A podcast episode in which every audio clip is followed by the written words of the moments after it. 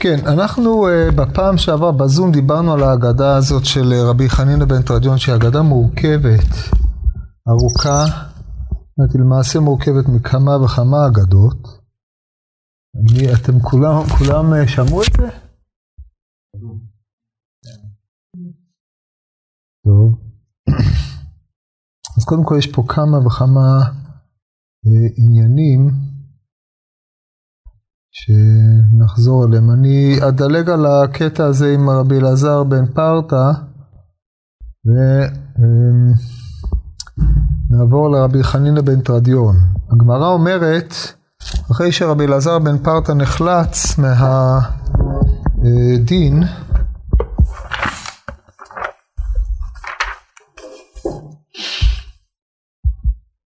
אז אומרת הגמורה, שהביאו את רבי חנינא בן תרדיון, אמרו לו, המאי כעסקת באורייתא? אמר, כאשר ציווני השם אלוקיי. מיד גזרו עליו לשרפה, ועל אשתו להריגה, ועל ביתו להישב בקובה של זונות. עכשיו, כמו שהסברנו אז, הגזרה הזאת היא מנקודת ראות של הרומאים, שכאשר אדם היה, אדם נתפס כמורד במלכות, אז העונש לא חל עליו בפרט, אלא הוא חל על uh, כלל משפחתו, זה נקודת הראות שלהם. אלא שחז"ל, כשהם דנים בזה, הם צריכים, uh, כל אחד עומד לעצמו וכל אחד צריך לדון על מה נסתבב עליו העונש הזה. כן, זה המבט הרוחני של החכמים. למה גזרו עליו שרפה? הרי uh, הוא עסק בתורה כאשר ציווהו השם אלוקיו.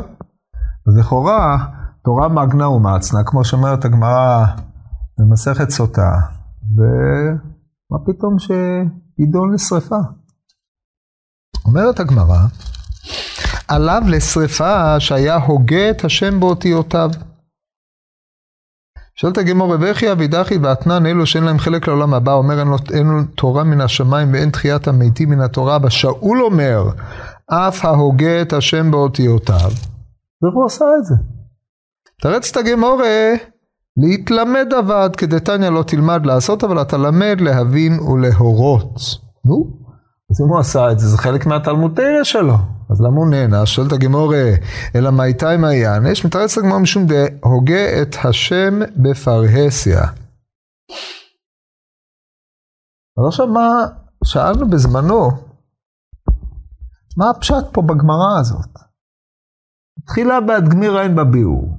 קודם כל, הגמרא אמרה שהוא נענש על אף שעשה כאשר ציווהו השם אלוקיו, ופה אתם רואים הוא עונה ישירות, בניגוד לרבי אלעזר בן פרתא שעקף את הבעיה, הוא אומר תראו, אתם, אני לא מקבל פקודות מכם. אמנם אתם גזרתם לא ללמוד תורה, אבל אני לא כפוף לכם, אני כפוף לקדוש ברוך הוא, הוא ציווני והוא אלוקיי. מי אתם? איזו תשובה שכמו שאמרנו בזמנו, מאפיינת את אה, רבו רבי עקיבא, שבשעה שהוציאו להורג, מה הוא היה עושה? קורא קריאת שמע. למה? שתי אפשרויות. או שהגיעה קריאת שמע, או שהוא אמר להם, אסור לקרוא קריאת שמע, אז הוא קרא קריאת שמע. אתם תגידו לי מה לקרוא? זה מעשה התרסה שאומר, לא מפיכם אני חי, אני לא תלוי בכם, ואתם לא מעניינים אותי. כאשר ציווני השם אלוקיי, זה אמירה חריפה. בזמנו, בזמנו אמרתי לכם שזה הגדר של לימוד תורה לשמה, אתה לומד כאשר ציווני. זה אחת ההגדרות של הראשונים. טוב, נחזור לענייננו. הגה את השם באותיותיו, שואלת הגמור, אין לו חלק לעולם הבא. אומרת הגמור, להתלמד, אתה למד להבין ולא שאלנו, מה זה קשור? מי שיסתכל על המקור לא תלמד לעשות, אבל אתה למד להבין ולהורות מקורם של דברים, באיסור עבודה זרה. אדם שלומד ענייני עבודה זרה, כתוב לא תלמד לעשות ככל חוקות האלוהים האלה, לא תלמד לעשות, אלא תלמד להבין ולהורות, הגמרא במסכת סנהדרין. איך הגמרא גייסה את הדרשה הזאת להוגה את השם באותיותיו. עכשיו, אתה למד להבין ולהורות,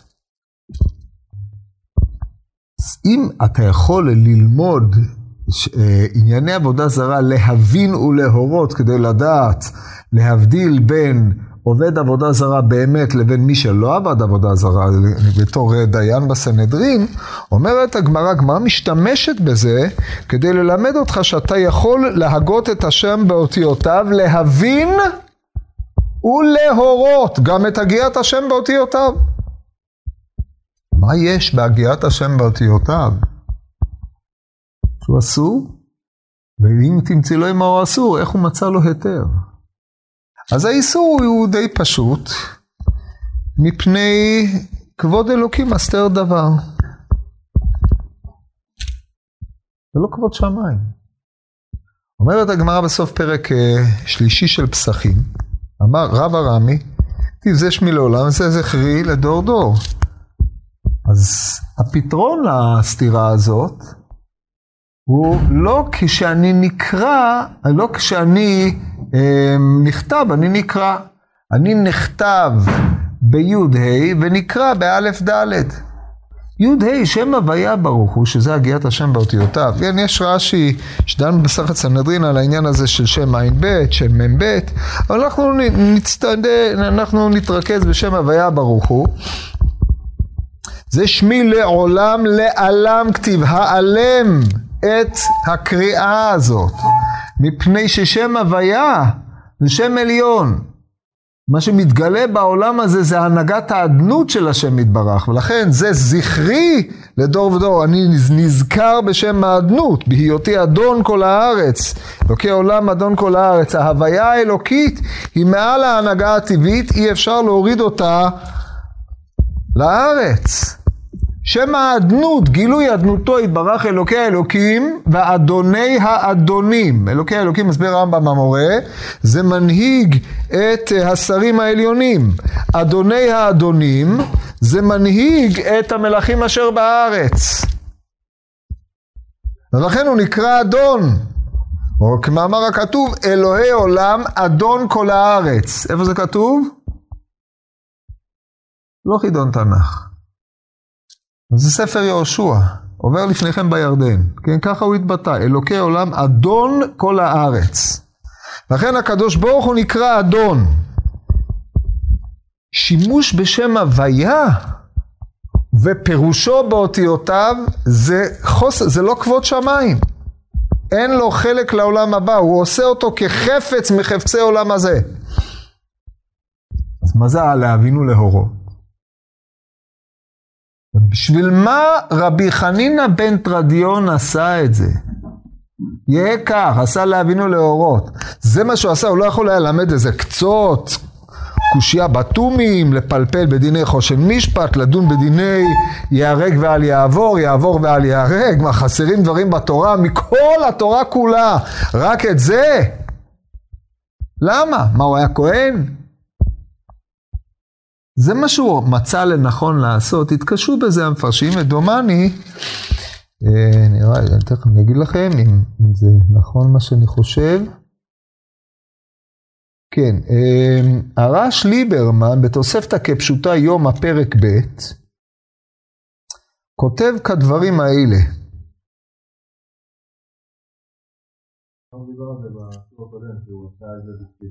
כן, כן, אני יודע, אני יודע. אבל לא תרץ, לא הסברתי על פי זה את הגמרא, נכון? אז הוא מביא שם במדרש תהילים, סוף פרק ל"ו, הוצאת בובר, אמר רבי אבא בר כהנא, שני דורות השתמשו בשם המפורש אנשי כנסת הגדולה.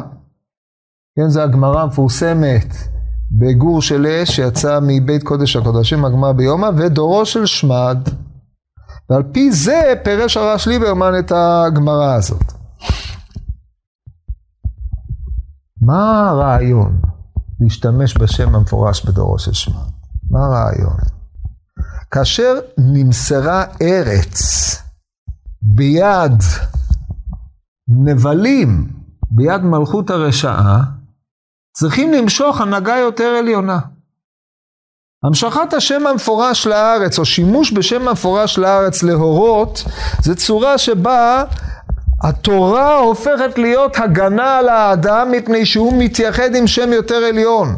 אתה לא מוכן להזדהות עם ההנהגה המתגלה בארץ שהיא כביכול עזב השם את הארץ, סילוק האדנות שלו, מפני שיש עניין יותר עליון. התורה מתקיימת בארץ לא מכוח ההנהגה של שם האדנות, אלא מכוח ההנהגה היותר עליונה. ובעיתות מצוקה בזמן דורו של שמד, שום, כדי להתקיים בדורו של שמד ולקיים את כאשר ציווני השם אלוקיי, נזקק רבי חנינא בן תרדיון לשם המפורש.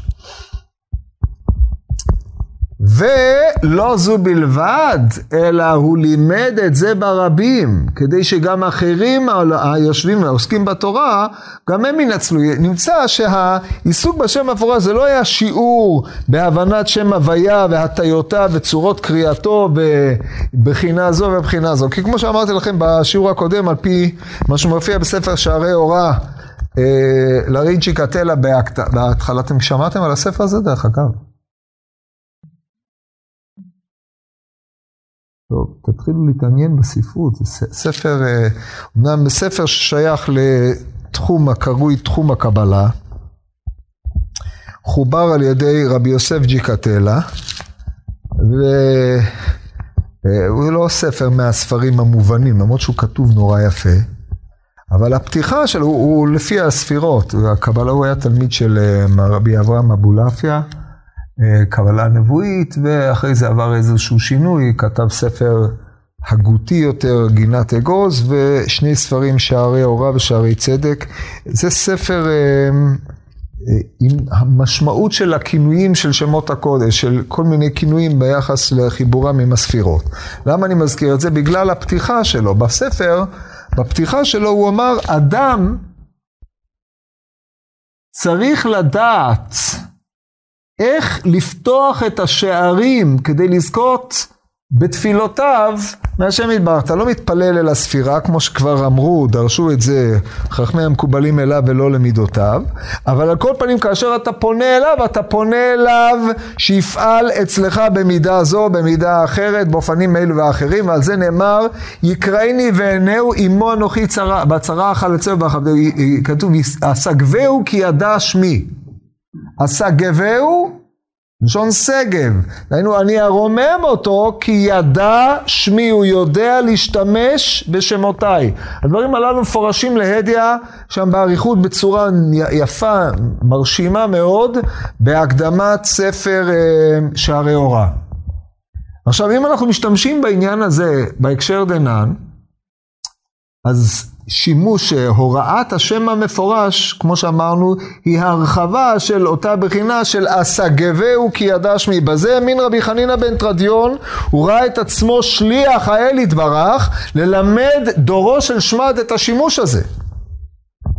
אז עכשיו אומרת הגמרא, אם להשתמש בשם עבודה זרה, שהיא איזשהו מקום סתירה גמורה להנהגת שם הוויה ברוך הוא, מותר לך כדי להבין ולהורות, לדעת האם מי שעשה את זה, עשה את זה, ב... מתחייב על זה סקילה או לא מתחייב על זה סקילה, אתה יכול להכיר בין שמות, השם, שם שלגיטימי להשתמש בו לשם שהוא מהווה כפירה וחילול הקודש, קל וחומר בין בנו של קל וחומר להעמדת התורה, אתה למד להבין ולהורות. שימוש סתם של הוגה את השם באותיותיו במקום שמידת אדנותו מתגלה בעולם, זה שימוש לא נכון, זה שימוש פסול, מפני שהאדנות היא ההלבשה, היא ההנכחה של שם הוויה. על דרך מה שאמר האדמו"ר הזקן ביחס לשם הוויה ושם אלוקים, כי שם כי שמש הוא מגן השם אלוקים, ששם אלוקים הוא, הוא מגן לשמש להערה של שם הוויה, יש עיתים שצריך להשתמש בשם הזה. ודורו של שמד הוא העת המתאימה, לכן הוא הורה כיצד להשתמש בשם הזה. עכשיו זה לא הנקודה היחידה. רוב, ההור, רוב ההוראה בזמנם הייתה הוראה של תורה שבעל פה, תורה שבכתב. קראו מבפנים. דברים שבפי המסורת, אומר הרמב"ם, המורה על בסיס הגמורה, מסכת תמורה בט"ז, דברים שבכתב אתה רשאי לומרם בעל פה, דברים שבעל פה אתה רשאי לומרם בכתב. ממתי חכם מחזיק ספר תורה בחיקו ומלמד תורה שבעל פה? אתם רואים שיש פה קושי? יש מישהו שלא רואה את הקושי? אין. זה לא מתאים. דמות של ספר תורה יושבת בחיקו. תכף נדבר על הדימוי המרתק הזה. הוא מלמד תורה. דמות, זה דימוי משונה מאוד, בפרט בזמנו של ש... בזמן אה, שמד. אין, זה לא מתאים הדבר הזה. ואצל רבי חנינא מקיל קהילות ברבים, ספר תורה בחיקו והוגה את השם באותיותיו. זה צירוף של שלושה אלמנטים שכולם מופיעים. עכשיו, הגמרא על ספר תורה בחיקו, נראה את זה בהמשך, בטענתו של רבי חני, יוסף בן קיסמן נגדו, אבל על, המקי, על, על הוגה את השם באותיותיו, הוא חשב שהוא עושה את זה כראוי. ולכן הוא בן העולם הבא, אז למה הוא באמת נענש? למה הוא נענש? הרי הגמרא שואלת מה איתה מה יעניש? אומרת הגמרא, משום שעשה את זה בפרהסיה. אז מה? הרי כל המטרה שלו הייתה להורות. אבל גם זה, כמו שאמרנו, כבוד מלכים חקור, כמו, כבוד אלוקים מסתר דבר וכבוד מלכים חקור דבר. אתה עושה את זה, אתה לא עושה את זה בפרהסיה, אבל כל מה שהוא עשה, הוא עשה בפרהסיה. למה הוא עשה בפרהסיה? זה מעשה התרסה ברור כנגד הרומאים. הפרהסיה אומרת, אני מוגן על ידי שם הוויה. אתם לא יכולים להתקרב אליי. וכיוון שכך, בשרפתו של רבי חנינא בן תרדיון, יש חילול השם גדול. בהוראת שם המפורש, לפי הפרשנות של הרעש ליברמן, אם באמת הפרשנות הזאת היא אדיקוותית ומסתברת, אז יש חילול השם נורא אפילו. נורא ואיום, ממש נורא ואיום. אז לכן, אתה יכול, אז איך הקדוש ברוך הוא מגלגל את הדברים האלה כך? טוב, זה כבר uh, ענייני השמיים, אבל אדם שמביא את הדבר הזה לפרהסיה במקום שיש שם גילויים לא ראויים, כי אדם צריך לבדוק למי הוא מלמד את השם המפורש. אם במקדש הגמרא אומרת הגמרא שהפסיקו להשתמש בשם המפורש של הכהן הגדול היה מבליב או בנעימות, בגלל הפרוצים, ככה גם הגמרא במסכת קידושים, גם ביומא, בגלל הפרוצים הפסיקו להשתמש בזה, אז אתה לא יכול להחזיר שימוש למקום שיעשו בו שימוש לא נאות, לא ראוי. עד כדי כך הגיעו הדברים, אז זהו נשרף. זאת אומרת, בלא זאת, לא היה נשרף. עכשיו, שאלנו בפעם הקודמת, שלכאורה יש פה קושי. מצד אחד הגמרא אומרת שהוא נשרף על זה. מצד שני, כאשר הוא עונה לרבי אלעזר בן פרתא, הוא אומר לו, אשריך שאתה נתפס על חמישה דברים ואתה ניצול, אוי לי שאני נתפס על דבר אחד ואיני ניצול. שואלת הגמורה, מה איתה אימה? מה, משום שאתה עסקת בתורה ובגמילות חסדים, ואני לא עסקתי אלא בתורה בלבד. שואלת הגמרא, הוא לא עסק? הרי כתוב שאין ממנים גבאי צדקה על, על גבאי על קופת צדקה, אלא כן הוא נאמן כרבי חנינא בן תרדיון. אומרת הגמרא, מי עסיק מיד אסיק? אבל כדבאי לי לא עסק. זאת אומרת, הוא בחר בעיסוק התורה, ולא עסק בגמילות חסדים כפי הראוי לו. ואילו היה עוסק בגמילות חסדים כפי הראוי לו, הוא, היה, הוא היה ניצול. ומה קרה עם השם המפורש שבפרהסיה? איך זה מתיישב? זו שאלה ספקולטיבית משהו, כן? אבל כנראה שהגמילות חסדים כראוי לו, הייתה מביאה אותו למעט בשימוש בשם המפורש. ושני הדברים הללו כרוכים זה בזה. זאת אומרת, במקום שאתה הולך עם איזושהי אידיאולוגיה, ואתה דבוק בה עד הסוף, היא אמורה להיות הפתרון, אז אתה גם לא רואה צדדים אחרים. הוא היה גבאי צדקה, ולהיות גבאי צדקה נאמן זה מהדברים הקשים, אבל לפי, לפי מדרגה דידי, בגמילות חסדים, שהוא מחטט, כמו שידוע על רבי עקיבא, והחכמים שהיו מחטטים רגליהם מעיר לעיר, בשביל לאסוף כסף לתלמידי חכמים. דברים של, של מסירות נפש של ממש, ברומי, מסתובבים בכל מיני מקומות, מכריזים, אוספים כסף כדי להעמיד תלמידי חכמים עניים. גבאי צדקה הוא מי שגובה את הצדקה, או שמביאים את הצדקה אצלו והוא מחלק אותו, אבל ללכת ולאסוף אותו זה כבר סיפור אחר. כאשר אתה רואה תמונה אחרת של החיים, אז העולם שלך מקבל פרספקטיבה אחרת. הפרספקטיבה הזאת היא פרספקטיבה שהיא יותר ארצית ולא איזשהו שימוש בכוחות מאגיים, אם אפשר לקרוא לזה ככה, ש... אה, לא היה צריך להשתמש בהם לטענתה של הגמרא. אחרי זה אומרת הגמרא למה אשתו נענשה? זה לא חטא בו, מכאן אמרו כל מי שיש בידו למחות ואינו מוכר נענש על ידו. עכשיו אשתו ידעה את זה. אשתו הייתה, זה היה חלק מהאידיאולוגיה שלהם. לא מי חטא בו, גם על זה אדם עתיד ליתן את הדין. כן, מבחינת הרומאים, כמו שאמרנו, היא אשת, אשת אה, מישהו שמורד במלכות. אבל מבחינת מה שאומרת הגמרא, היא אמורה לדעת שזה לא דבר נכון. איך היא אמורה לדעת? כי אף אחד מן החכמים קודם לו לא עשה את זה. זו פעולה חריגה. אתם לא שומעים על רבי עקיבא, לא שומעים על חכמים אחרים שהשתמשו בזה בכלל. זה לא הייתה הדרך הנקוטה. הוא חידש פה דרך שהיא אה, היא ללכת על קו דק מאוד, קו מאוד מאוד, אה, שיש לו צדדים לכאן ולכאן. הייתה צריכה למנוע אותו מזה. ועל ביתו עשה קובה של זונות, זה, נדבר על זה כשנדון בהגדה ההיא. עכשיו נגיע... הוא היה מודע, אנחנו, אנחנו לא יכולים להגיד הוא לא היה מודע, הוא היה מודע לגמרי לכל דבר. מדובר פה על אנשים שהם ומעלה, הם אנשים אה, חכמים, אנשים לא רק חכ... אינטליגנטים, אנשים שיש חוכמה אלוקית בליבם, גדולי התנאים, כן, למרות שאין לנו ממנו הרבה מימרות, אבל הוא תנא, חשוב מאוד, כן.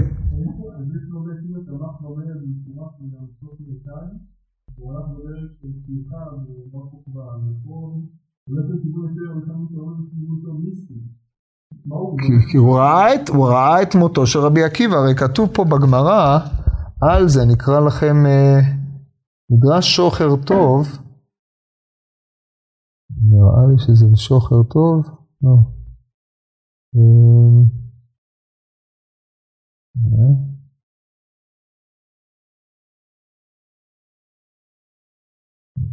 בשמחות. כשנהרג רבי עקיבא בקיסרין, בת שמו אצל רבי יהודה בן בבא, אתם יודעים שרבי יהודה בן בבא, גם הוא נהרג, כן? איפה זה? גמרא בסנהדרין, כן? בין אושה לשפרעם. שלוש מאות לונביות של ברזל נעצו בו, כך אומרת הגמרא, אצל רבי יהודה בן בבא ואצל רבי חנינא בן תרדיון. עמדו וחגרו את מותניהם שקים ואמרו, אחינו ישראל שמעונו. לא נהרג רבי עקיבא על הגזל, ולא על שלא עמל בתורה בכל כוחו, לא נהרג רבי עקיבא אלא למופת. מה המופת? תכף תשמעו. שנאמר, והיה יחזקאל לכם למופת ככל אשר עשה, תעשו בבואה וידעתם כי אני השם אלוקים. מכאן ועד ימים קלים לא יימצא מקום בארץ ישראל שלא יהיו שם הרוגים מושלכים בו. שנאמר דבר קונום השם ונאפלה נבלעת אדם כדומן על פני השדה וכאמר מאחורי הקוצר ואין מאסף. ככה אומר רבי חנינא בן תדיון, אמרו לא היו ימים קלים עד שבא פולמוס וערבב את כל העולם מכאן ועד 12 חודש ייפסקו בולירות שביהודה. אז הוא מביא את כל הפסוקים על העניין הזה. במילים אחרות הייתה להם תודעה ברורה שיש פה זעזוע, צריך לעשות משהו, צריך לעשות משהו אחר. ועוד מעט נגיע לעומק בסיפור עצמו, נראה איזה כוחות אה, פנימיים יש. אז עכשיו אנחנו מגיעים, חוזרים לסיפור של רבי חנן בן תרדיון ורבי יוסי בן קיסמן, נצטרך להשלים דברים שלא הסברתי. נחזור על זה עוד פעם. תנו רבנו, כשחלה רבי יוסי בן קיסמה, הלך רבי חנינא בן תרדיון לבקרו. אמר לו, חנינא אחי, אי אתה יודע שאומה זו מן השמיים המליכוה, שהחריבה את ביתו ושרפה את היכלו והרגה את חסידה, ואיבדה את טובה ועדיין יקיים. ואני שמעתי עליך שאתה יושב ועוסק בתורה, מקיל קהילות ברבים וספר תורה מונח לך בחיקך. מה עמדתו של רבי יוסי בן קיסמא? רבי יוסי בן קיסמא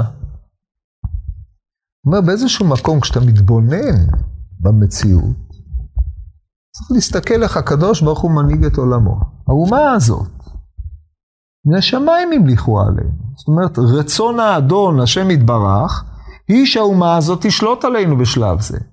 ואנחנו נהיה בבחינת חבי כמעט רגע עד יעבור זעם. זה הרצון. איך, על יסוד מה הוא אומר את זה? הסברנו בפעם שעברה, על בסיס לשון הגמרא, אמ, החזרה, החריבה את ביתו, שרפה את היכלו, הרגה את חסידה ואיבדה את טובה ועדיין היא קיימת. יכול להיות שמלך מלכי המלכים ייתן שיחריבו את ביתו, ישרפו את היכלו, דיברנו על ההבדלה בין החרבת בית לשרפת היכל, יאבדו את טוביו ואת חסידיו. אם לא שזה היה רצונו, והרי בהדד הקו של רחמנא למה לך? אנחנו לא יכולים להיכנס מה השיקולים של השם יתברך. אבל ברור לחלוטין שהאומה הזאת הוא ממליך. ולכן כל ניסיון להתגרות באומה הזאת יביא למה שהראה קודם, איבדה את חסידה והרגה את טוביו. אומר מן השמיים ירחמו. מה התשובה? ירחמו על מי? האם התשובה היא, אני לא מקבל מילה ממה שאמרת? כי הרי רבי חני, רבי יוסי בן קיסמא אומר לו, מן השמיים זה מה שעושים. אז מה אתה עושה? הרי הגה עצמך שיתפסו אותך, ישרפו אותך, כמו שאומר בהמשך. האם הדבר הזה הוא רצון השם יתברך, או שהדבר הזה הוא למרות רצון השם יתברך? איך אנחנו מבינים את זה? לפי טענתו של רבי יוסי, רצון השם יתברך הוא חבי כמעט רגע, עד יעבור זעם. אם אתה מתריס, אתה מביא לחילול השם גדול. מפני שאתה יוצא מתוך נקודת הנחה שרצון השם יתברך לעשות את מה שאתה עושה, מקיל קהילות ברבים, ספר תורה בחיקך, וכמו שנראה תכף, אבל זה לא רצון השם יתברך. רצון השם יתברך, רבי כמעט רגע, ובזמנו הבאתי לכם את דברי הגמרא במסכת סנהדרין בדף צדיק ח, ששאלו תלמידיו את רבי יוסי בן קיסמא, מתי בן דוד בא? תלמידיו אלה הם בני דורו של רבי עקיבא. מה הוא עונה להם? הוא לא אומר להם, הוא פה. אומר להם, הוא בא. קרא לכם את הלשון הגמרא הזאת, נפלאות. כן. צדיק ח', אומרת הגמרא, מתיירא אני שמא תבקשו ממני אות. אמרו להם, מבקשים אות, למרות שביקשו אות, אמר להם, כשיפול השער הזה וייבנה ויפול וייבנה ויפול ואין מספיקים לבנותו עד שבן דוד בא. במילים אחרות, הרומאים ילכו, יבואו הפרסים, גם הם ילכו, אה, ופתאום הכרזה ב-48, מדינת ישראל, וגם שם אה, עדיין יהיו בעיות פוליטיות עד שיבוא בן דוד, כולם יגידו, או, oh, זה זה, כן? ייפול ויבנה, ייפול ויבנה, זה מוטיב של שבע פעמים. במילים אחרות, זה לא בא באופן שבו אתם חושבים. זה הקדוש ברוך הוא מהשני מלכים ומעדי מלכים. ממליך מלכים וכל הדברים הללו הם, אנחנו, אנחנו רק מבחוץ, עד שהקדוש ברוך הוא יעורר אותנו ויפול ועדיין לא מספיקים להתאושש ואז בן דוד בא. שימו לב מה קרה, 48 כל העולם כולו חבול, מוכה, אין מדינה אחת שלא סבלה. גדול הסובלים היו היהודים. אותו דבר בניסיונות קודמים, בימי יוליאנוס הכופר, כבר דיברנו על זה בזמנו, אחרי, אחרי, מרד, אחרי שעם ישראל היה מדוכא פה בארץ בצורה בלתי רגילה, תקוות גדולות לבוא המשיח, אחרי המאבק, המלחמה בין ביזנטיון לבין פרס, כאשר הוכתה ביזנטיון, והיהודים השתתפו כמובן במלחמה על הצד השני, טבחו בנוצרים בעכו, בקיצור היה שם, ואז הם קיוו לטוב, והכל התהפך עליהם. אתם רואים את זה במדרשי הגאולה שנכתבו במאה השביעית עם עליית האסלאם, מתוך תקווה חדשה. זה, השער הזה יורד, שער אחר עולה, יש פה בארץ אי ידיעה, בום, נופל הכל. עוד פעם, העולים הנוצרים, מסעי הצלב, פה טובחים ביהודים טבח נוראי, מגיעים המוסלמים, גם הם, בקיצור, היהודים פה ראו שערים עולים ויורדים. אז זה הנקודה, שאומר רבי יוסף בן קיסמא. זאת אומרת, זו השקפה אחרת לחלוטין ממה שהיינו קוראים אקטיביזם, כן? אומר, המציאות תקרא לנו. זה מה שאומר, אף אחד לא קיבל את עמדתו. הוא היה בודד במערכה. אז עכשיו אנחנו חוזרים לגמרא. אומרת הגמרא, זה מה שהוא אומר לו, אומר לו רבי חנינא מן השמיים ירחם, הוא אומר לו, אני אומר לך דברים של טעם, אתה אומר מן השמיים ירחם, מן השמיים ירחם, הוא בעצם אומר, שום דבר מה שאתה אומר לא מתקבל על דעתי. ירחמו מן השמיים על מה שאני עושה, למה? כי זה ציווי, זה מה שהשם רוצה שאני אעשה. הם ירחמו עליי. מידת הרחמים, אמנם אנחנו רואים שמידת הדין שולטת פה, אבל העוסק בתורה חבוק בספר תורה שבחיקו, שעכשיו נדבר על הדימוי הזה, הוא מרוחם. הוא איננו נכנס תחת מערכת ההנהגה הדינית הקשה שנתגלתה פה, עבד, החריבו את ביתו, איבדו את היכלו. מה מורה ספר תורה נתון בחיקו של האדם? איזה סוג דימוי זה מעורר? דימוי תנכי. טוב, אתה, לא, לא נשאר אתכם לדימוי תנכי, דימוי בלי תנכי. נו? מי מונח בחיקו? שתי, שתי אפשרויות, או ביתו או אשתו, או כבשתו, כן? זוכרים? לא. לא נורא, לא, תקראו ספר שמואל פרק, שמואל ב', פרק י"ב, משל כבשת הרש, ובחיקו תשכב ותהי לו כבת, כן? ספר תורה בחיקו זה איזשהו אדם שהוא נשוי לתורה. היא מחוברת אליו לחלוטין. זה לא האדם שחי חיים רגילים, הוא מקיל קהילות ברבים, הוא מחזיק את ספר התורה, הוא כמו ספר תורה חי, הוא הולך עם הספר תורה. לא מפני שהוא צריך ללמד את, לפתוח את הספר לקרוא להם, הוא מלמד תורה שבעל פה. אבל החזקת ספר התורה זה התורה הזאת שבעל פה, הוא מחובר אל המקור שנתן את הספר תורה. זאת אומרת, זו יצירת סביבה אחרת לחלוטין, בבחינת גילוי אלוקים בשעה שהוא מלמד את הספר. לכן מן השמיים ירחם, אנחנו לא נמצאים במצב רגיל. עכשיו דרך אגב, גם רבו רבי עקיבא היה לו ספר תורה בחיקו. לכן אמרנו שהוא הוסיף פה עוד איזשהו שלב. אומרת הגמרא, אני אומר לך דברים של טעם, ואתה אומר לי מן השמיים ירחם, אני מסביר לך, תסתכל על המציאות, דברים של טעם, המונח טעם, זה דברים שיש להם יסוד או ביסוס במציאות. אתה אומר מן השמיים ירחם, זאת אומרת, אני משקיף על מה שקורה בארץ. ואתה תולה את התנהגותך במה שקורה בשמיים? מה התשובה? כן, למה? כי הוא משתמש בהנהגה שמימית. הנהגה, שאם היינו משתמשים במונחים קבליים, השמיים מבחינת תפארת שם הוויה ברוך הוא, וההנהגה הארצית היא שם אדנות, בהנהגת המלכות. אז אתה משתמש בהנהגת שמיים מבחינת ירחמו, רחמנה, תורה, שם הוויה, אבל לא, אני אומר לך דברים של טעם, תסתכל איך הקדוש ברוך הוא מנהיג בשמו, בשם אדנות, בעולם הזה. לכן אנחנו פה, ברמיזות של לשון הש"ס, רואים פה ניגוד נפלא, וכן, אתם יודעים שהתורה נקראת רחמנה בלשון הש"ס, כן? רחמנה זה ירחמו, מבחינת שמיים. אור. טוב. אומר לו, טמא אני אם לא ישרפו אותך ואת ספר תורה באש. אם זה באמת קורה, מה זה אומר? שכל התפיסה של רבי חנינא בן תרדיון היא טעות.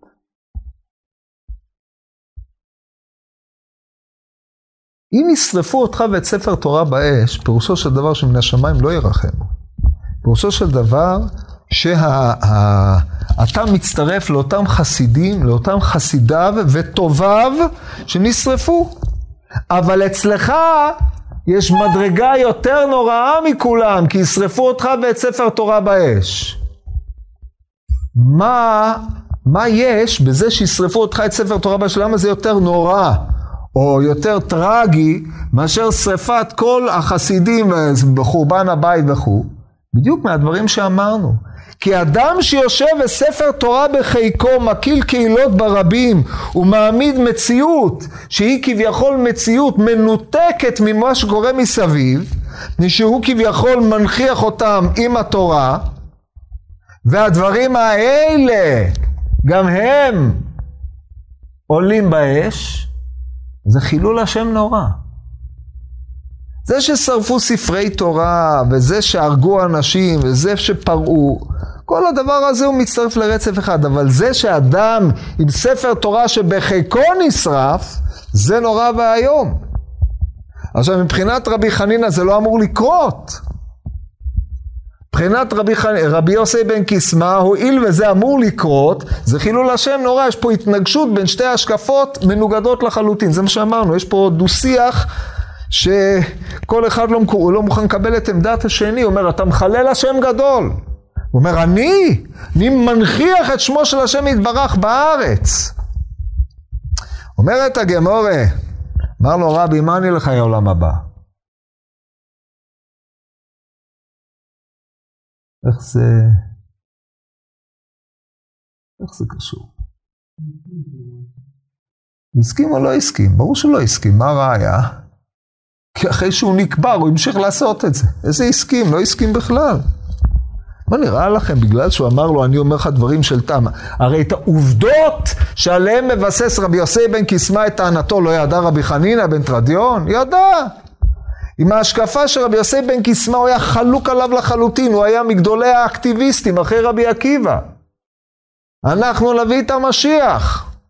כשאמר לו רבי יוחנן בן תורתא העלו עשבים בלחייך ועדיין אין בן דוד בא, מה הוא ענה? הוא לא ענה. הוא אומר, זה מה שאתה חושב. אבל דימו רבי עקיבא וכל חכמי דורו.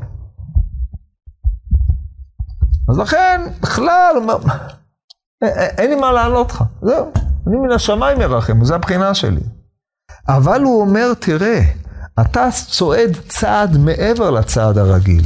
אתה רוצה בכוח להמשיך את השם יתברך פה בעולם הזה. והדבר הזה הוא חרב פיפיות, כי אם אתה טועה זה חילול השם שאין כדוגמתו. על זה, אומר רבי יוסי בן קיסמא, אתה לא יכול לקבל עולם הבא. שאם יתברר שטעית, המעשה הזה הוא מעשה מפיל הרבה יותר ממעשר משקם. אז הוא אומר, מה אני לך העולם הבא? הוא אומר לו, כלום, בא מעשה לידך? לא על פי האידיאולוגיות הללו נקבע, נקבע העולם הבא שלך, אלא על פי מעשה טוב שעשית בנקיות. בשביל זה הבאתי לכם בשיעור הקודם את פירושו של הרמב"ם. כלום במעשה לידך, עשית מעשה לשמה בלא פניות. הדבר הזה הוא נורא ואיום, אתה קורא את זה, אני קראתי את זה, הייתי מזועזע. זה, זה, ב, בלשון של בעלי המוסר זה נקרא מבהיל הרעיון, אתה קורא את הדבר הזה, מקבל את ה... כשאתה מעכל את זה, אומר לך הרמב"ם, רב חנניה בן הקשי אומר, רצה הקדוש ברוך הוא לזכות את ישראל, לפיכך הוא הרבה להם תורה ומצוות, כדי שאולי במהלך חייך, שהשתדלת בכל, בכל חייך לעשות את רצון השם, לעשות טוב, ללכת בדרך השם, כשחטאת התוודית, חזרת בתשובה, הכרת בשפלותך וכולי, אולי בחיים האלה יתגלגל בידך מעשה אחד שתעשה אותו בלי פניות. אתם מבינים מה זה אומר? אתם יודעים שהאדם כולו אוסף פניות? פה אני מטיף מוסרי, כן, אני לא אוהב את העמדה הזאת, אבל זה מה שעולה מדברי הרמב"ם. האדם, כמאמר החכם, האלוהים עשה את האדם ישר, והמה ביקשו חשבונות רבים. כולם מבקשי חשבונות. אין אדם שלא פועל מתוך בלא אינטרס, כמו שהעמיד את זה בחובות הלבבות בהתחלה, או בשאר עבודת האלוקים, בפתיחה. אומר הרמב"ם, כדי להיות מבני העולם הבא, צריך שהמעשה שלך ייעשה לשמה, נקי, בלא שום פנייה, אלא מפני רצון השם יתברך בלבד. בבחינת, כך ציווני השם אלוקיי. זאת אומרת, בא מעשה כזה לידך? עכשיו רבי חנינא בן תרדיון אומר, כל מה שאני עושה במקיל קהילות ברבים, ומוכן למסור את נפשי על קידוש השם למרות שהוא היה מעדיף לחיות מאשר למות, או אוי לי ש... זה כך ציווני השם אלוקיי, אומר לו רבי יוסי בן קיסמא, אתה טועה בפרשנות, אז אולי עשית מעשה נקי. אז הוא הבין. כל מעשה מודרך אידיאולוגיה, הוא כבר לא יכול להיות לשמה. אז הוא עונה לו את המימרה הסתומה הזאת שהתחבאתי בקשות. כן, נתחלפו לי מעות של צד... פורים במעות של צדקה וחילקתי עם לעניים. אומר לו, וואו, כן, מחלקך יהיה חלקי, מגורלך גורלי. מה קרה שם? מה קרה? מה קרה? מה קרה שם? אז קודם כל אני אמרתי לכם שבמסכת קלה, זה לא נמצא בפרויקט השו"ת, כי פרויקט השו"ת אה, העתיק את אה, נוסח הייגר, שקיים בספרייה, זה איזה חוקר שמוציא את אה, מסכת קלה מכתב יד, אבל אם אתם מסתכלים בדפוסים, למשל פה, מסכת קלה, והלוכי ל"ד, זה מסכת קלה, זה מסכת מאוחרת מהמסכתות הקטנות.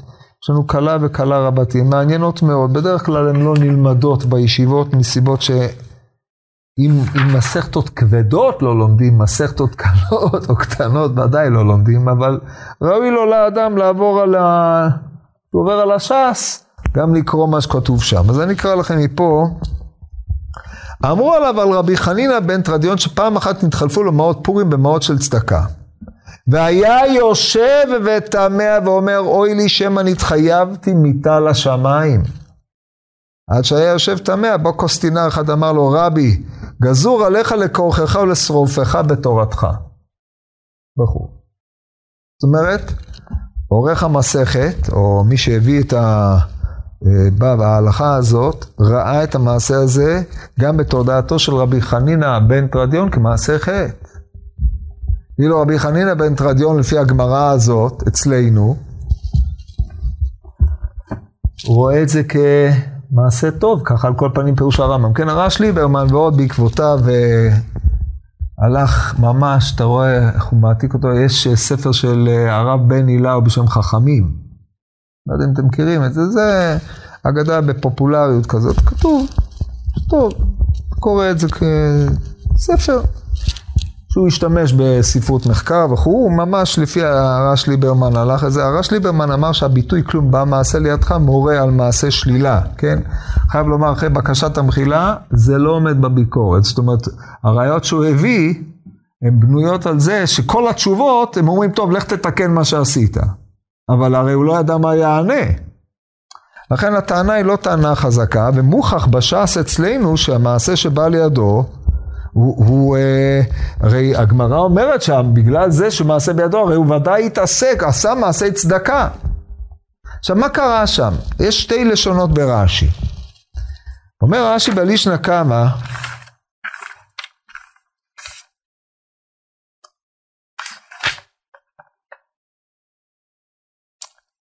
אמ,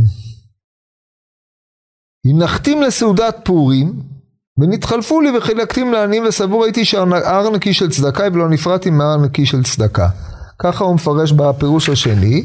פירוש הראשון, מעות פורים גביתי מבני העיר לחלק לעניים לסעודת פורים, ותנא עננה אני רשאי לי קח מהם רצועה לרגלו, נתחלפו לי במעות של צדקה, וסבור הייתי שאין של צדקה, חילקתים לעניים שלו לסעודת פורים, ואני פרעתי משלי את של פורים. זה שני פירושים. פירוש ראשון, רש"י במסכת סנהד, במסכת אה, בבא מציע, בדף ע"ח, כשהוא דן על מה זה מקבת פורים, טוען, וגם אמרתי את זה בזום, אה, לפי שיטתו של רש"י הייתה גבייה לצורכי עניי העיר, זה חוץ ממתנות לעניים, כן? זאת שיטת אה, חכמי אשכנז, וככה הם נהגו, היו גובים את זה עוד לפני הפורים, לא בו ביום, והם מחלקים את זה לעניים, זה נקרא מקבת פורים. הרמב"ן על אתר, וככה גם ברור ברמב"ם, הם חולקים על רש"י והם סוברים שמקבת פורים זה מעות פורים. מעות, מתנות לעניים שגובים בו ביום, כמו שנהוג היום לעשות, אה, אני יודע, אצלנו ביישוב עושים ככה, אתה נותן את זה לוועד הצדקה שביישוב, והם מחלקים בו ביום למשפחות שהם יודעים שהן נצרכות, אתה לא יודע מי הם והם לא יודעים מי אתה והכל טוב. אלא זה מעות של פורים. מעות של פורים, מפורש, גם אה, מפורש שם בגמרא, מפורש להלכה, אסור לשנות אותם, זה בבלי בירושלים, אסור לשנות את המעות הללו לצרכים אחרים. עכשיו, נניח, עכשיו, זה, זה עניין אחד, לכן הפירוש של רש"י שאומר מעות פורים זה שהוא גבה את המעות, המעות הללו שהוא הפריש לצורכי סעודתו, לא שמענו שהם נקראים מעות כאלה. מעות שזה גם לא יהיה בו ביום, כמו שאתם יכולים להבין לנכון. עכשיו, הפירוש השני של רש"י, שככה רייבד גם כן בפירושו לעבודה זרה מפרש, פירוש קשה מאוד כי עיקר חסר מן הספר. לפי התרחיש הזה, הוא אסף מעות של פורים כדי לחלק אותם לעניים, נתחלפו לו.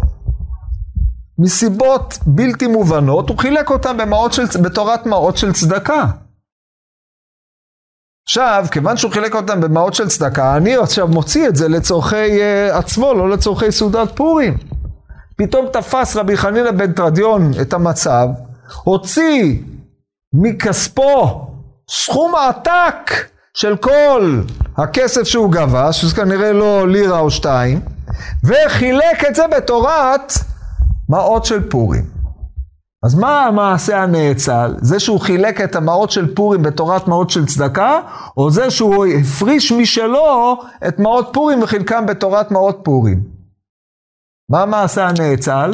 הראשון השני. הפריש משלו. מה הבעיה עם זה? העיקר חסר מן הספר. זה לא זה מה שהגמרא אומרת. מעות של פורים התחלפו לי במעות של צדקה וחילקתים לעניים. את מה חילקתי לעניים? את המעות של פורים שנתחלפו במעות של צדקה. אז כל מה שרש"י רצה לייחס לו, זה יפה, זה כדי להסביר את הגמרא, אבל זה גוואלד, זה לא כתוב. עכשיו אתם מבינים היטב את העמדה של הגמרא, במס... את העמדה של uh, מנדטנילה במסכת קלה. מפני שעל ידי כך העניים לא יוצאים ידי מעות של פורים ואלה שרצו לתת מעות של פורים זה לא מעות של פורים. עכשיו זה מעילה לכאורה של גבאי הצדקה בשליחות שלו. לכן הוא אומר, התחייבתי מיתה, סמכו עליך ולא עמדת בזה. מוזמן לומר, ומה נדבר בש"ס, איך נתרץ את הגמרא הזאת. זה, זה הטריד אותי ברמת של הלומדס, כן, ברמת העיון, כן, אולי חובבי האגדה זה, טוב, זה, זה קטע צדדי, אבל אסור לאומרות, חייב, אמרתי לכם כמה פעמים, חייב להבין את כל הפרטים עד הסוף, זה חלק אינטגרלי מהסיפור. עכשיו אין לי, אני לא אכנס לאליגוריות עכשיו על הסיפור הזה, למרות שגם את זה עשו, אבל אני, זה, אני צריך להבין את הריאליה ההלכתית. ואז עלה בדעתי, הרי לכאורה גבאי צדקה, כשהוא מחלק את הצדקה, איך הוא מחלק? צריך לחלק את זה, היא נגבית בשתיים, היא מתחלקת בשלושה, זו גמרא מפורשת במסכת בבא בתרא. אז אתה יכול להגיד חילקתים לעניים עם עוד שניים שהיו עימי, אבל זה קצת אה, קשה, גם, גם הם טעו. אמרו, טוב, מה שאתה אומר, אנחנו איתך. הרי זה יום פורים, מתי הוא חילק? לפי שיטת הרמב"ם, והרמב"ן שמקבעת פורים מחלקים את זה, צריך לחלק את זה בו ביום, אז הוא מחלק פורים. איך אתה מחלק מעות שגבית לצורכי פורים בפורים בתורת מעות של צדקה? איך זה קרה? זה הרי טעות מדהימה, כן? ועוד שגם גבאי הצדקה מתלווים אליו. לא הייתה לי ברירה לחומר הנויסה, לומר כך. עכשיו, הרמב"ם בפירוש המשנה, כשהוא מביא את הדבר הזה, הוא כמובן לא מסביר יותר מדי, אבל הוא כותב בזה הלשון, כלום בא מעשה לידך קלוימר נזדמן לך לעשות מצווה כראוי, ישיב לו שנזדמנה לי מצוות צדקה בשלימות שתתאחד. וזכה בה לעולם הבא, נזדמנה לו מצוות צדקה. עכשיו, הרמב"ם בהלכות מתנות עניים מסביר מה הרעיון של אה, מצוות הצדקה בשלמות, שהיא מתקיימת לשמה. למה היא מתקיימת לשמה? אתה נותן, אתה לא יודע למי אתה נותן, והמקבל לא יודע ממי הוא מקבל, אף אחד לא מחזיק לך טובה. מה תבוא ותגיד? שמתי בלשכת החשאין, מי מאמין לך? כן, לא תלו שלט, וכולם רואים ואומרים, או, כן, כן, כמו שעולים לתורה, ואומר, כמה הוא תרם, כמה הוא תרם, הוא כן, כן. אין, אף אחד לא יודע על זה. אתה, אתה לא יכול לקבל על זה כבוד. אתה גם לא יודע להגיד, אתה תשמע, אתה צריך להחזיק לי טובה כי נתתי. עכשיו רבי חנינא בן תרדיון, מה קרה? לפי עניות דעתי, מה שקרה זה ככה, הוא הפריש מעות של פורים כדי לחלק, המעות האישיות שלו. אבל הוא היה גבאי צדקה. ולכן כאשר הוא בא לתת צדקה, הוא תמיד נתן אותה בתורת גבאי צדקה. כך שאני מקבל ממנו את מעות הפורים שלו, אם הוא נותן אותם בתורת צדקה, אז דבר אחד ברור שיקרה, שהעני לא ייחס את המעות הללו לרבי חנינא בן תרדיון. זה לא המעות האישיות שלו, כי הרי הוא גבאי צדקה, הוא מחלק תמיד מעות של אחרים. יוצא שבזה, כי בתור גבאי צדקה, הרי תמיד היה מישהו מחלק את הכסף. אבל במקרה הזה, אף אחד לא יכול לקשר אותו עם חילוק הכסף.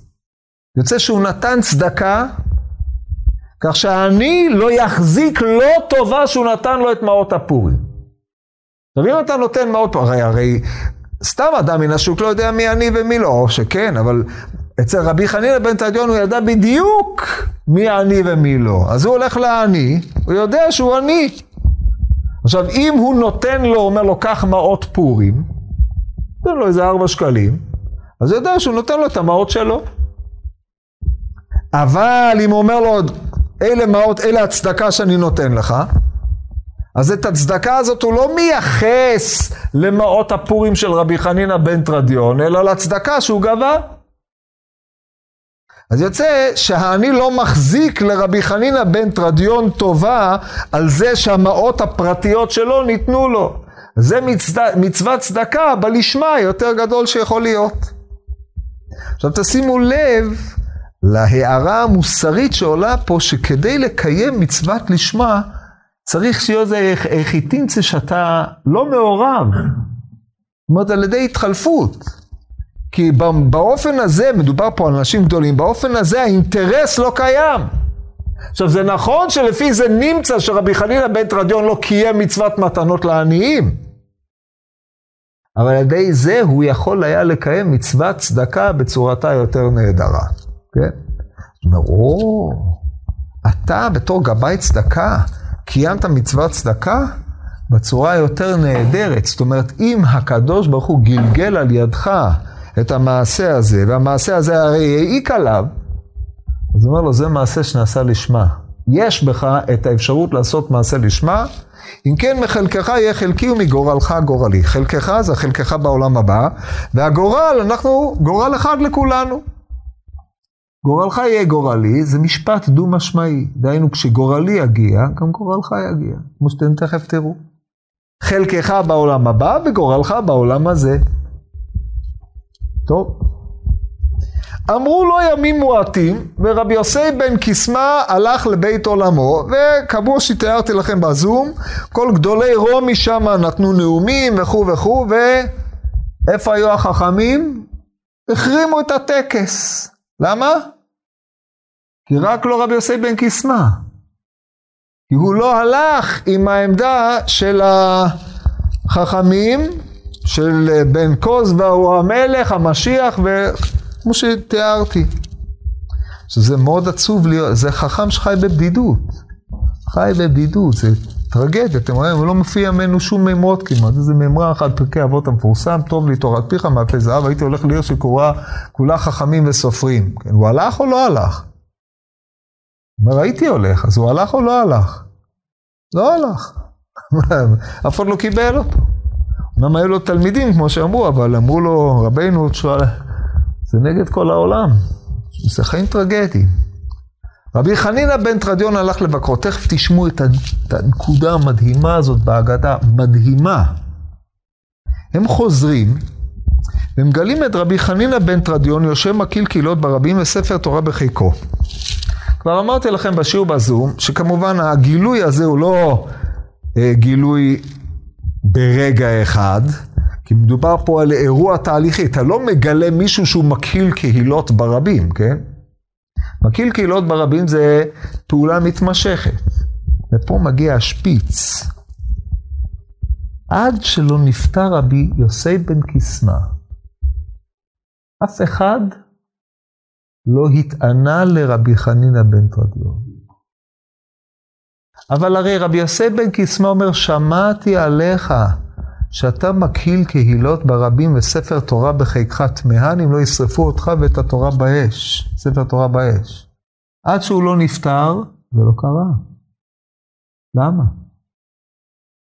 המודיעין הרומאי לא היה מספיק מפותח, ודווקא ביום שנפטר רבי יוסי בן קיסמא, אז זה נתגלה. כשאתם רואים תופעה כזאת, תופעה מרתקת בעיצוב של הסיפור, מה אתם יכולים להסיק? כן, נועה, מה אתה מסיק מזה? שמה? זה ברור. פשיטא, הרי כתוב בגמרא מפורש, שעון הש"ס מחבר בין הדברים הללו. כן? אני אקרא לכם את החיבור, זה חיבור קלאסי. לא היו ימים מועטים עד שנפטר רבי יוסי בן קיסמא והלכו כל גדולי רומי לקוברו, זה כמו הלכו, הלך רבי יוסי בן קיסמא לבקרו. הלכו כל גדולי רומי לבקרו, וזה לא נגמר שם. ואז כתוב, והספידו הספד גדול ובחזרתן מצאוהו לרבי חנינא בן תרדיון. עד אז לא מצאו אותו. יפה, ברור לחלוטין מתוך הסיפור שהאידיאולוגיה של רבי חנינא בן תרדיון אה, נתקיימה בידו אך ורק בזכות רבי יוסי בן קיסמא. המספר מצניע את הדבר הזה ב... ב משפט, זאת אומרת, זה מרמז לזה, אבל מי שיודע לקרוא רואה את זה, זה הרי בולט לחלוטין. עכשיו, תשמעו מה שקורה פה. היכולת להגיד מן השמיים ירחמו, או זה שמן השמיים ריחמו, זה רק בגלל אותם דברים של טעם שאמר רבי יוסי בן קיסמא, זה מבהיל, זה נפלא מאוד. איך זה יכול להיות? עכשיו אפשר להגיד, לגשת בסגנון הקונספירטיבי, להגיד, תראו, רבי יוסי בן קיסמא הלך לכל גדולי רומי, אמר להם רבי ישראל, עזבו אותו, הוא, הוא ת"פ שלי. אני, אתם איתי בסדר, הכל טוב. אפשרות אחת. זו אפשרות גרועה, כן? גרועה עד מאוד. האפשרות היותר נראית זה זכותו של רבי יוסי בן קיסמא ששמרה על אה, איזשהו אה, איזון עם הרומאים באופנים אלו ואחרים, או זכותו של רבי יוסי בן קיסמא היא זו שנתנה קיום תורתו של רבי חנינא בן תרדיון, שזה מרתק. זה יותר מסתבר, כן? כי עכשיו המחבר מפגיש אותם, הם קברו אותו, גדולי רומי קברו אותו, ואז אחרי שהוא נקבר הם מוצאים את רבי חנינא בן תרדיון. עד עכשיו הם לא ראו, לא, הוא אומר, אני שמעתי עליך שזה מה שאתה עושה, אל תעשה. משל למה הדבר דומה? גמורה ירושלמי מסכת תענית, על רבי אלעזר המודעי, זה סיפור מפורסם מאוד. רבי אלעזר בן המודעי ובר כוזבא, שהיה אחיינו. אומר לו הצדוקי, הכותי, אומר לו לאנדריאנוס, כל זמן שהתרנגולת מגעגעת באפר, אי אתה יכול להם. דהיינו, כל זמן שתפילתו של רבי אלעזר המודעי מתקיימת, אתה לא יכול. אז הוא אמר, אני אטפל בעניין הזה, והסיפור ידוע, מי שלא יודע אותו, צריך ללמוד את זה באגדות החורבן, תסתכל בירושלמי תענית, פרק ד', הלכה ח', דומני. תסתכלו שם, זה לא בעיה לראות. עכשיו, מה יוצא? יוצא שכל זמן, בר כוזבא סבר שכוחו ועוצם ידו הוא זה, כן? רועי האליל, כמו שמביא הפסוק בזכריה. אבל תפילתו של הזה מחזיקה את זה. ברגע שהוא הרג את דודו, נפל. האחנה, מצאו אותו עם אחנאי על צווארו. איזה מתי האחנאי נמצא על צווארו? אלא היצר אור, הנחש הפנימי, הוא בולט בו. הגאווה שלו היא זו שהכניעה אותו. יוצא שיש לנו מוטיבים כאלה, וזה המפגש המרתק של הסיפור, שדברי רבי חנינא בן תרדיון מתקיימים בגלל השקפתו של רבי יוסי בן קיסמא. הם מוצאים אותו, ואז uh, מביאים אותו, מוצאים אותו מקיל קהילות ברבים, מביאים אותו, כורכים אותו בספר התורה, מקיפים אותו חבילי זמורות, מציתים בהם את האור. הביאו ספוגים של צמר ושרעו במים וניחום על ליבו כדי שלא תצא נשמתו במהרה. שורפים אותו עם כרוך בספר התורה כמו שהוא היה, אלא מקיפים אותו ספר תורה, שורפים אותו עם הספר תורה. עכשיו זה מחזה נורא ואיום, מה הוא חושב באותו זמן? איפה השמיים המרחמים? טעיתי? האם הוא עכשיו עושה תשובה ואמר באמת צדק רבי יוסי בן קיסמא? לא, מה פתאום?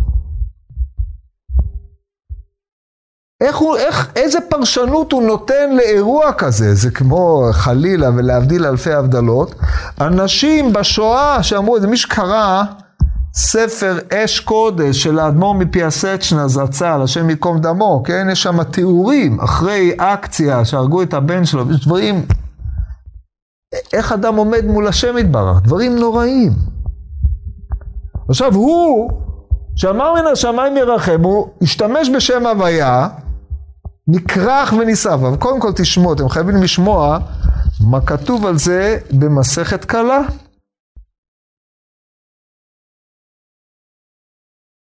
זה נראה לי זה קלה, שנייה אחת. כן.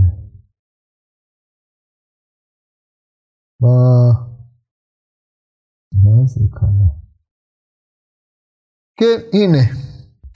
בהמשך של הברייתא שם, עמדו, עמד וקרחו בתורתו והקיפו חבלי זמורות והצית בו את האור, והיה הוא מצטנן ומתרחק ממנו. עמד קוסטינר בבהלה, אמר לו, רבי, אתה הוא שגזו לשורפיך? אמר לו, הן. אמר לו, למה הוא מכבה? אמר לו, נשבעתי בשם קוני שלא ייגע בי, עד שידיים גזרו עליי מן השמיים. זאת אומרת, לפי המספר פה במסכת קלה, דלוק את האש, כלום. האש דולקת מסביב, הוא עומד באמצע בבחינת מה שכתוב בנביא, כי תלך במו אש לא תיכווה, תיכווה ולהבה לא תבער בך. מי אמר את זה? מישהו. זה ישעיהו. כן? ככה הוא מרגיש, ככה הוא רואה. אני אשתמש בזה בהמשך, אבל זה, זה התופעה. איך? אמר שם. אמר שם, אף אחד לא מתקרב. ההוא עומד בשוק, כן? אבל הגמרא אצלנו לא הכניסה את המוטיב הזה. ואם נחזור לגמרא אצלנו, מגיע דו-שיח מרתק בינו, בינו לבין uh, הבת שלו, uh, עכשיו פה מגיעים הקטעים הטרגדיים. איך הוא מבין את זה? זו השאלה הגדולה. אז במסכת uh, קלה, הוא אומר, אני רוצה לדעת אם זה נגזר עליי או לא. זאת אומרת, באיזשהו מקום רבי חנינא בן תרדיון, שהקיל קהילות ברבים וידע וכו' וכו', יכול היה להבין שזה מה שהקדוש ברוך הוא גזר גם עליו, זה באיזשהו מקום השלמה עם הגזרה האלוקית, אבל יש בזה עוקץ. כי אחרי בישלמה זה שאתה תיהרג על קידוש השם. בסדר. אבל זה שאתה מביא לשריפת ספר תורה איתך, מה עם זה? פה אנחנו מגיעים לאופן שבו הוא מחלץ את עצמו ואומר דברים נפלאים ביותר. אומרת הגמורה, כן, הם עינו אותו כדי שישרף לאט. אמרה לו ביתו אבא אראך בכך. מה זה? איזה אמירה זו? עכשיו הבת שלו הכירה אותו, תשמעו איך הבת שלו מדברת בהקשר אחר על זה. הוא אומר אה, ככה, זה מופיע במסכת שמחות, הלכה י"ב. כששרפו, קרחוהו בספר תורה ושרפו בספר תורה עמו, והייתה בתו צועקת ומתחבטת לפניו, ואמרה זו תורה וזו שכרה. הבת שלו רואה אותו. מי זה הבת שלו? ברוריה. כי השנייה שמו אותה בקובה של זונות, וזהו, זה היה לו שתי בנות, שני בנים. אחד יצא אה, לתרבות רעה והרגו אותו, ואחד ירד למחתרת. ואחרי זה מופיע בתוספתא במסכת כלים. בקיצור, הבת שלו, שהוא זה שהפך אותה להיות למדנית, היא הייתה גאון עולם. ברוריה, ארי שבחבורה. זאת אומרת הגמור בפסחים ס"ב. לא דיברנו על זה. בקיצור, הוא אומר, מה קורה פה? איפה כל האידיאולוגיה שעליה חונכתי? זו תורה וזו שכרה, זה לא יכול להיות. אראך בכך. איך יכול להיות, הדבר הזה הוא טרגדיה נוראית. עכשיו, זה לא שהיא, אה, לא רק שהיא רואה את אבא שלה נשרף, זה הרי בשביל בת, זה נורא ואיום. אבל פה כל תפיסת עולמו קורסת לנוכח עיניה המשתאות. אז יש פה עירוב של שני דברים, רגש בת לאבא, אבל האראך בכך לא מספיק, לא מבטא את הצער של הבת על שרפת אביה. הוא מבטא את התדהמה של מי שגודלה וחונכה על אידיאולוגיה מסוימת שהיא קורסת לנוכח עיניה. איך אני יכולה לראות אותך כך?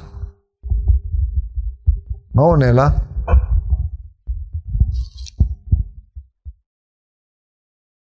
אומר לה, רגע, אני צריך למצוא את זה בפנים. עכשיו שימו לב לתשובה הנפלאה שלו, כי זה האופן שבו הוא פותר, זה, זה לא יאומן התשובה. אמרו, אמרה, אמר לה, אלמלא אני נשרפתי לבדי, היה דבר קשה לי. עכשיו שאני נשרף וספר תורה עם מי? מי שמבקש עלבונה של ספר תורה, הוא יבקש עלבוני. כן, ככה הגמרא. עכשיו, מה הוא אומר? הוא אומר, תראו, לא יכול להיות שאם ספר תורה נשרף, שמי שעשה את זה לא ייתן את הדין. כי ספר תורה נשרף זה פגיעה בשם השם. הרי הספר תורה היא כולה שמותיו של הקדוש ברוך הוא. כן ידוע הקדמת הרמב"ן על התורה, זה כולה שמותיו של הקדוש ברוך הוא. ספר תורה זה שם השם, זה דבר אלוהים, כן? הלא כה דברי כאש, נאום השם וכפתי שפוצץ סלה. זה דבר האל. נוכח בעולם. כשהוא שם ספר תורה בחיקו, כמו שאמרנו, הוא מנכיח את האל, כמו שכשפותחים ספר תורה עומדים, שזה מחוזר ומגלם את מעמד הר סיני, כמו שכתוב בטור בשם המערה מרוטנבורג בקריאת התורה, זה פגיעה בהשם יתברך. פגיעה נוראה. ומי שפוגע בהשם יתברך, אני לא הצד בעסק. אם אני הייתי נשרף לבדי, זה קשה לי. אז האידיאולוגיה שלי נפגמה. אבל עכשיו שספר תורה נשרף ואני זוכה להישרף איתה, יש פה מישהו שמרים יד בהשם יתברך.